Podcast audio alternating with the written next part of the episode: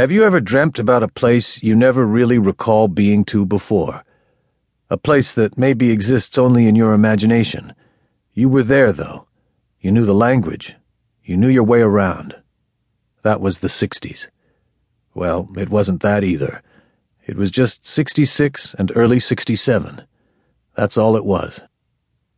Peter Fonda, possibly doing his impression of record producer Terry Melcher in Steven Soderbergh's film The Limey, 1999.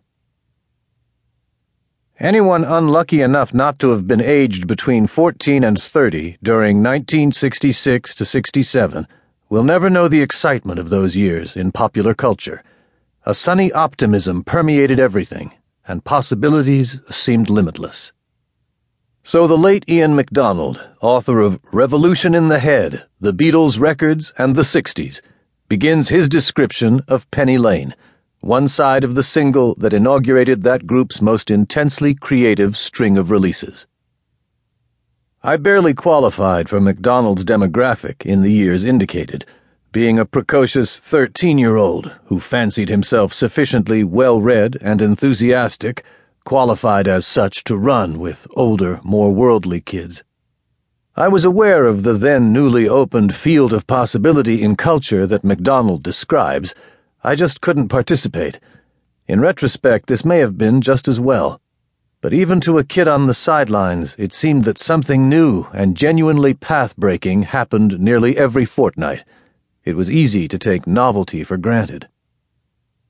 Decades down the track, Ian MacDonald's words still ring true.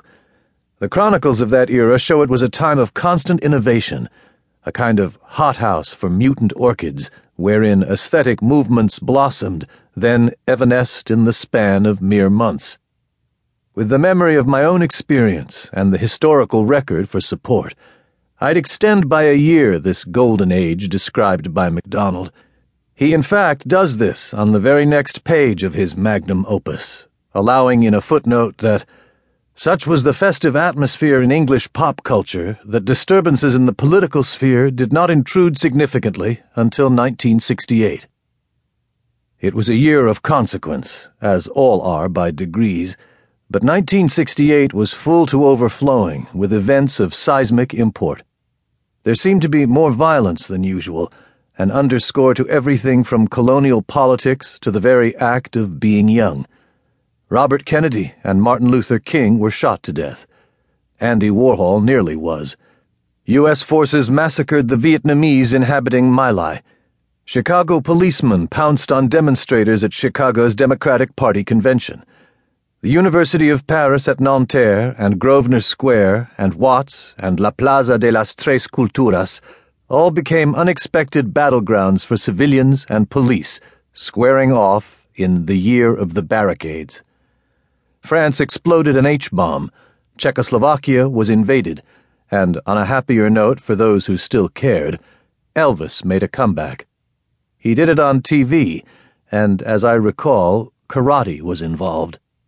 Apollo 8 reached the moon in 1968, intimating that outer space could be colonized by Americans. In the same year, LSD was declared illegal in the United States, intimating that inner space could be cordoned off by the authorities. The year 1968 was no less important in my own progress, as I entered my teenage years in a factory town. It was then that my parents gave me an FM radio, just as free-form rock programming began to contest classical music's hegemony in that frequency band. It didn't hurt that I achieved a measure of autonomy into the bargain, with enough money and freedom of movement to access record stores on a weekly basis. It had been a year since racial tension, long festering in Detroit, gave way to the massive insurrection triggered during the summer of 1967 by the 12th Street riot. Twelve months on, the city was visibly in decline. It remains so. In a January 1, 2003 New York Times interview, author and Detroit native Jeffrey Eugenides recalled his hometown's Jefferson Avenue. During my whole life, it was crumbling and being destroyed little by little. He could have been describing the city itself. One simply became accustomed to things getting worse with each passing year. the civic infrastructure becoming ever more neglected and battle scarred. And sadly, one got used to the idea that it wouldn't recover.